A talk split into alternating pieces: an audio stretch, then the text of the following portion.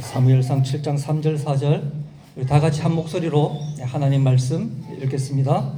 사무엘이 이스라엘 온 족속에게 말하여 이르되 만일 너희가 주심을 여호와께 돌아오려거든 이방신들과 너희 마음을 여호와께로 향하여 그만을 섬기라. 그리하면 너희를 블레셋 사람의 손에서 건져내시리라 이에 이스라엘 자손이 바알들과 아스타롯을 제거하고 여호와만 섬기니라 아멘.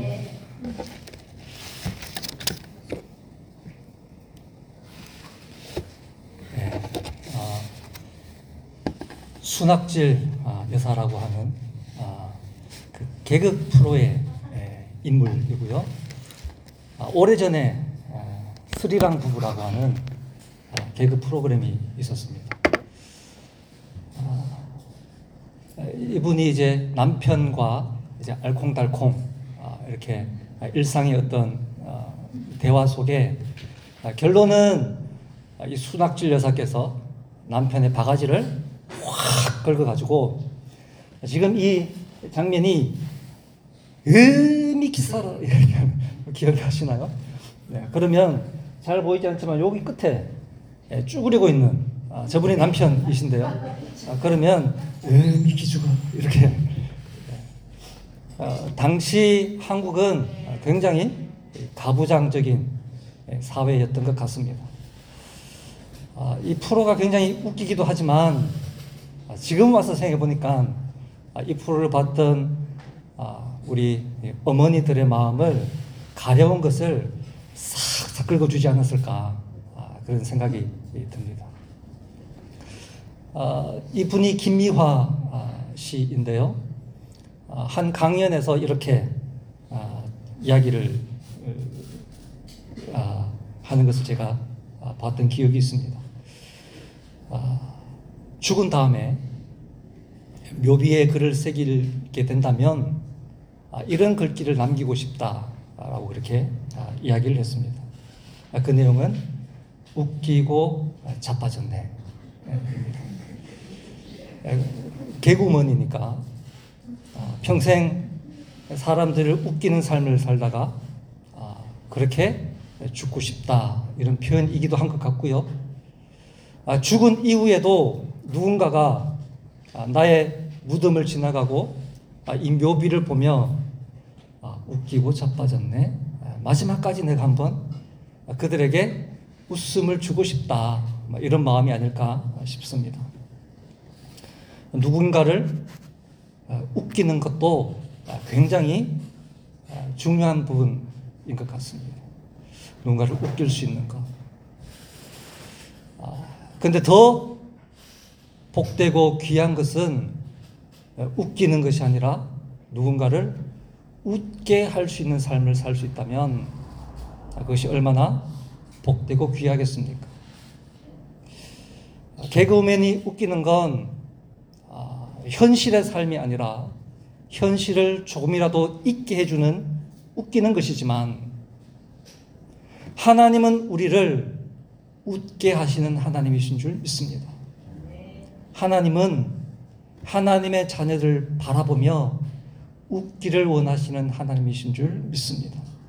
요즘 세상 살아가는 이야기들 속에 너무 우리의 마음을 무겁게 하고 정말 힘들게 하는 이야기들이 한두 가지가 아닌 것 같습니다. 우리 마음이 아프다면 하나님의 속은 찢어지실 줄 믿습니다. 하나님은 특별히 하나님의 교회를 사랑하시기 때문에 하나님의 교회를 통해 웃기를 원하기를 원하시고 하나님의 교회를 통해 울지 않기를 원하시는 줄 믿습니다. 하나님의 교회가 세상을 웃게 만들기를 하나님이 원하시는 줄 믿습니다. 그런데 성경 속에는 하나님을 울게 하는 수많은 이야기들이 나옵니다. 요한계시록 3장에도 그런 말씀이 나오는데요. 15절과 16절 말씀 우리 같이 한번 읽겠습니다. 내가 내 행위를 아노니 내가 차지도 아니하고 뜨겁지도 아니하도다. 내가 차든지 뜨겁든지 하기를 원하노라. 내가 이같이 미지근하여 뜨겁지도 아니하고 차지도 아니하니 내 입에서 하나님은 우리가 죄를 지으면 우리 마음이 하나님에 대해서 차가워지면 그럼에도 불구하고 우리가 하나님께 용서를 구할 때 우리가 우리의 죄를 깨달을 때 하나님 우리를 용서하시고 다시 안아주시고 다시 새롭게 하시고 우리를 회복하시는 하나님이십니다. 우리의 마음이 하나님에 대해 뜨거워지게 하시는 하나님이십니다. 그런데 차지도 않고 뜨겁지도 않아서 내 죄를 내가 고백하지 못하고 바뀌려 하지 않는 오늘 본문 말씀은 초대 교회 가운데 하나였던 라오디게아 교회에게 주신 말씀이죠. 내가 울고 있다는 거예요. 너희가 차지도 아니하고 뜨겁지도 아니하여서 너희가 미지근하여서 너희가 내 안에 머물 수가 없다는 것입니다. 그럼에도 그들은 우리가 괜찮다라고 생각하는 것입니다. 성령 충만함이 없어도 세상에 살아가는 상처가 그대로 내 안에 있어서 그 상처 가운데 예배하고 있지만 그 상처가 성령의 만져주신가 하나님의 은혜로 회복되어지는 것이 없지만 나는 괜찮아.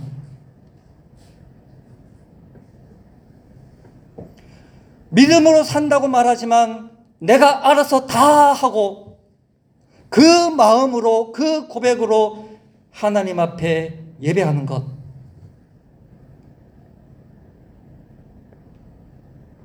말씀을 들어도 한 귀로 듣고 한 귀로 흘려보내고 말씀 앞에 내 생명을 내놓고 결단하는 삶이 없는 차지도 않고 뜨겁지도 않으며 그것이 적당하다 생각하는 교회였습니다. 나는 너를 내 안에 둘 수가 없다. 또한 3장 20절을 보면 볼지어다 내가 문 밖에 서서 두드리노라 그렇게 말씀합니다.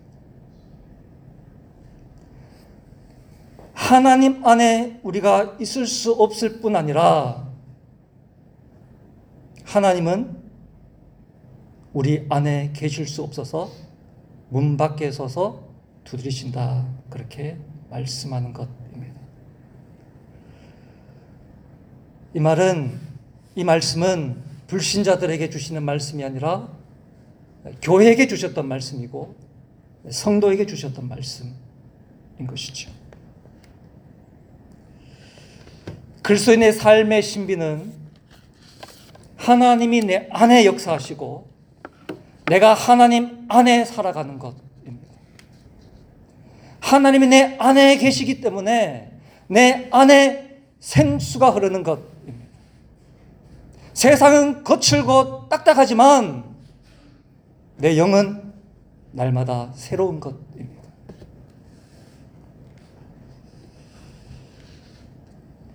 하나님이 내 안에 계시고 내가 하나님 안에 있어서 세상 속에서 얻을 수 없는 것이 내 삶 가운데 고백되어지는 삶, 이것이 교회인 줄 믿습니다.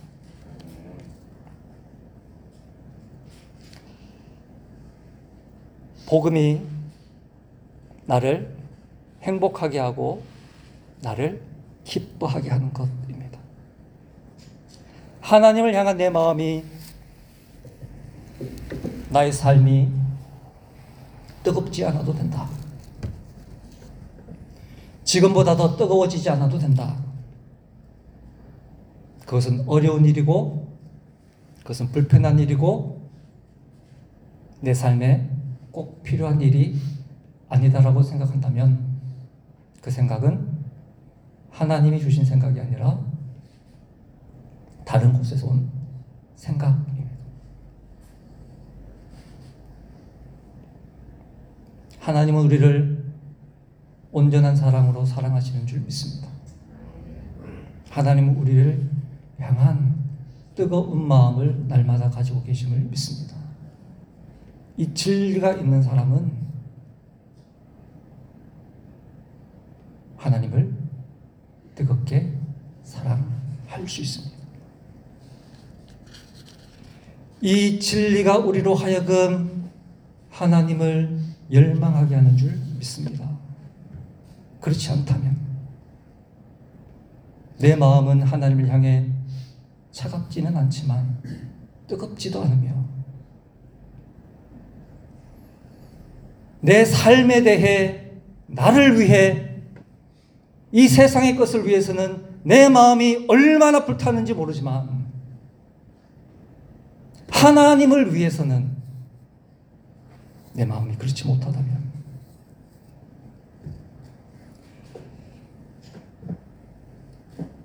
하나님은 예수님은 라우디게아 교회에게 그렇게 내가 너희를 토해내겠다라고 말씀하시는 것이 아니라 그렇게 하지 않도록 네가 내 안에 머물기를 원한다 그렇게 호소하시는 줄 믿습니다. 이스라엘이 광야를 지나서 가나안에 정착을 하는데요. 그러면서 사사기가 시작되잖아요.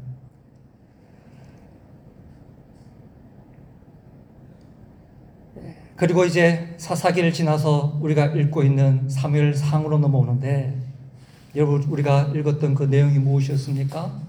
이스라엘 백성들의 마음이 하나님에 대해 차갑지도 않지만 뜨겁지도 않은 거예요. 여전히 하나님께 제사 드리고 하나님을 믿는다고 이야기하지만 그 마음에 하나님을 향한 뜨거움을 잃어버렸습니다.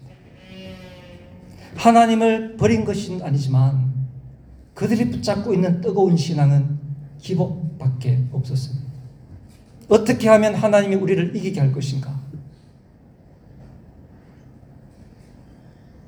내가 하나님을 위해 어떻게 살 것인가가 아니라 어떻게 하면 하나님이 나를 위해 일하게 하실 것인가? 내가 잘 사는 것에 대해 내가 오늘 또 이기는 것에 대해 그들의 마음은 뜨거웠지만 하나님을 위해서는 그렇지 않았던 것이죠. 이러한 관계를 유지하면서 이러한 관계는 그대로 두고 전쟁 가운데 실패한 이후에 법계를 가져왔었잖아요. 법계는 가져왔지만 계시록 3장에 나오는 표현을 빌면 그들은 하나님 안에 있지 않았습니다. 하나님도 그들 안에 계시지 않았어요. 그 전쟁은 실패하는 전쟁이었습니다. 자, 이 사사기부터 쭉 흘러오는 이 이야기 속에 하나님은 한나를 준비하셨습니다. 이 한나라고 하는 이 여인의 슬픔은 단지 한 여인의 슬픔으로 끝나는 것이 아니라 이것이 하나님을 향한 뜨거운 기도가 되게 하십니다. 생명을 낳지 못하는 여인이 하나님을 향해 두 팔을 벌리고 하나님으로부터 오는 그 생명을 누리고 그 생명을 낳게 되고 여인은 이 생명을 하나님께 드리는 뜨거운 믿음을 삶을 살아가는 것입니다. 그리고 그 아들 사무엘 또한 오직 하나님만 바라보는 그 삶을 살아가기 시작한 것이죠. 지난주에 우리가 말씀을 읽었던 것처럼 베세메스 사람들은 하나님이 거룩하심을 알았지만 그들의 마음을 거룩하게 할 생각이 없었습니다.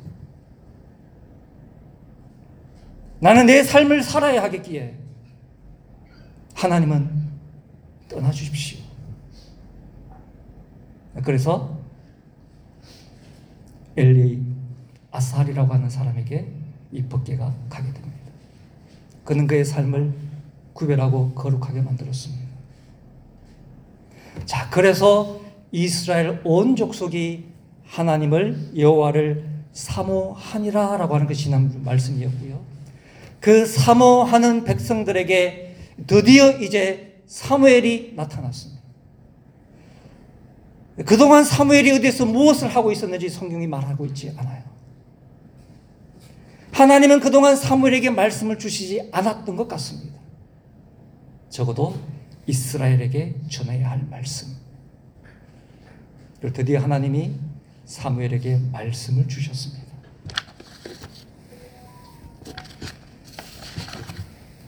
여호와를 사모하기 시작하는 그들에게 주신 말씀이 오늘 우리가 읽은 7장 3절 말씀입니다. 우리 같이 한번 네, 읽겠습니다. 사무엘이 이스라엘 온 족속에게 일러가로되 너희가 여호와께 돌아오려거든 이방 신들과 아스타롯을 너희 중에서 제하고 너희 마음을 여호와께로 향하여 그만 섬기라. 아멘. 사무엘을 통해 하나님이 이스라엘 백성들에게 주셨던 말씀은 자, 이스라엘 사람들이 하나님을 사모하기 시작했다. 그렇게 말, 말씀하는데요. 영어 성경에서는 그들이 그들의 마음을 돌이켰다 입니다. 하나님을 향해 그들의 마음을 이제 돌이키게 것이에요. 그렇게 하나님께 그들의 마음을 돌이킨 이스라엘 백성들에게 하나님은 말씀을 주십니다. 너희가 전심으로 내게 돌아오려면 내게 방향을 틀 뿐 아니라 내게 돌아와야 한다는 것. 멀리서 바라보고 있을 뿐만 아니라 내게 가까이 내 안으로 가까이 다가와야 한다라고 하나님이 말씀하고 계신 것이에요. 그러기 위해서 무엇을 해야 하는가? 너희가 여전히 가지고 있는 그 우상을 너희에게서 제거하라 말씀하십니다. 하나님을 예배하지만 그들에게는 우상이 있었습니다. 이스라엘 사람들이 왜 우상을 만들었을까요? 하나님 주시는 것이 만족스럽지 않았습니다. 더 가지고 싶은 거예요. 다른 걸 가지고 싶은 거예요. 사실 만나는 잠시 먹을 음식이었습니다. 그 만나 앞에 그들이 불평하고 다른 것을 찾고 하나님을 하나님으로 예배하지 못할 때 이 시간이 길어진 것이죠. 그들은 우상을 찾기 시작합니다. 하나님 주신 것보다 더 많이, 하나님 주신 것보다 더 좋은 것. 구약의 사람들은 우상을 새겨 만들었습니다. 너희는 너희를 위하여 우상을 새겨 만들지 말라라고 말씀하셨지만 그들은 누구를 위해? 자기를 위해 자기가 우상을 만들었습니다. 골로새서 3장 5절에서는 이렇게 말씀합니다. 탐심은 우상 숭배니라. 욕심입니다. 하나님 안에서 하나님 질서 안에서 하나님의 원리 안에서 내가 누릴 수 있는 것, 하나님이 내게 주시는 것, 그것을 넘어서서 내가 차지하려 하고, 내가 얻어내려 하고, 내가 나의 방법으로 버리지 못하고 붙잡고 있는 것들. 그 욕심, 이것이 우상 숭배라 말씀합니다. 하나님은 우리에게 좋은 것을 주시기를 원하시는 하나님이신 줄 믿습니다. 그러나 만나 앞에서 불평할 때 그들은 하나님으로부터 곧 받을 좋은 것을 놓쳐버린 겁니다.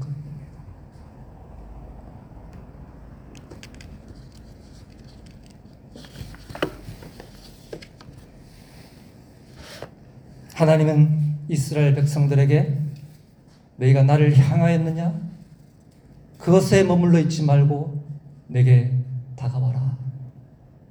다가오기 위해 우상을 제거해라 말씀하셨습니다. 너희가 마음을 다해 나를 찾아야 한다 말씀하신 것이죠. 이 고비를 넘겨야 합니다. 이 고비를 넘어가야 합니다.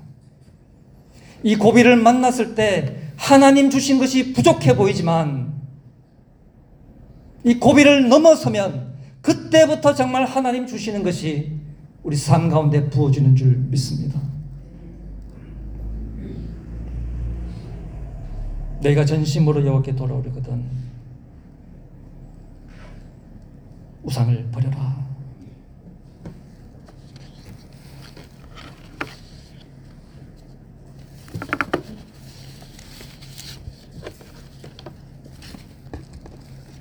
사절 말씀 우리 같이 읽겠습니다. 이에 이스라엘 자손이 바알들과 아스타롯을 제하고 여호와만. 아멘. 이스라엘 사람들은 결단했습니다. 이스라엘 사람들은 하나님을 예배하면서도 모르게 숨겨놓았던 우상들을 꺼내기 시작했습니다. 그 말은 내가 내 탐욕으로, 내가 내 욕심으로, 내가 세상의 것들을 쫓아가지 않겠다. 좋으신 하나님을 내가 믿겠다. 그 하나님을 내가 신뢰하겠다. 내가 그 하나님을 뜨겁게 사랑하겠다라는 겁니다. 여러분 우리가 우상이 있으면 우상이 있으면 탐심이 있으면 그걸 이루고자 하는 마음이 있으면 하나님을 온전히 사랑할 수가 없습니다.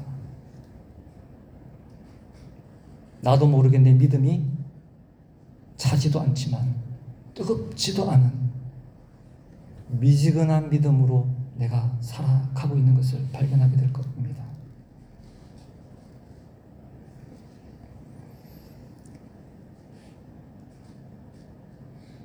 우리에게도 동일한 은혜가 있기를 축복합니다. 하나님은 살아계시며 하나님은 우리를 세상 무엇보다 사랑하시는 하나님이심을 믿습니다. 하나님은 내게 필요한 것이 무엇인지 정확하게 아시고 정확하게 공급하실 수 있는 하나님이심을 믿습니다. 하나님의 질서, 하나님의 방법, 하나님을 사랑하는 마음, 이것을 우리가 붙잡는다면 틀림없이 하나님이 우리를 가장 복된 길로, 가장 은혜로운, 은혜로운 길로, 승리하는 길로 인도하실 줄 믿습니다. 이 뒤에 또 내용이 있는데요. 사실 그 뒤에까지 오늘 본문을 잡았었는데 여기까지로 줄였습니다. 이 뒤에 드디어 하나님이 이스라엘 가운데 일하기 시작하십니다. 지고 지고 졌던 그 블레셋 앞에 하나님이 그들에게 승리를 주십니다. 하나님이 이걸 원하신 거예요. 하나님은 하실 수 없어서 하시지 않았던 게 아니라 해주고 싶지 않아서 하시지 않았던 것이 아니라 그들 마음 가운데 하나님을 사랑하는 마음을 주시기 위해 꾹 참으시고 기다리시고 그들을 인도하신 줄 믿습니다. 이 시간 한번 우리가 먼저 오늘 먼저 찬양했으면 좋겠습니다.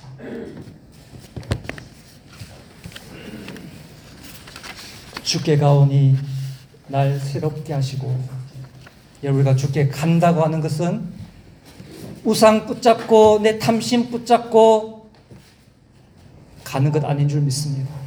하나님, 내가 내려놓아야 할 것 있다면 이 시간 내려놓고 주님께 나아가기를 원합니다. 주님 안에 있는 놀라운 그 생명수를 내가 마시는 삶을 살게 해주십시오. 라는 마음으로 이 시간 함께 찬양하겠습니다.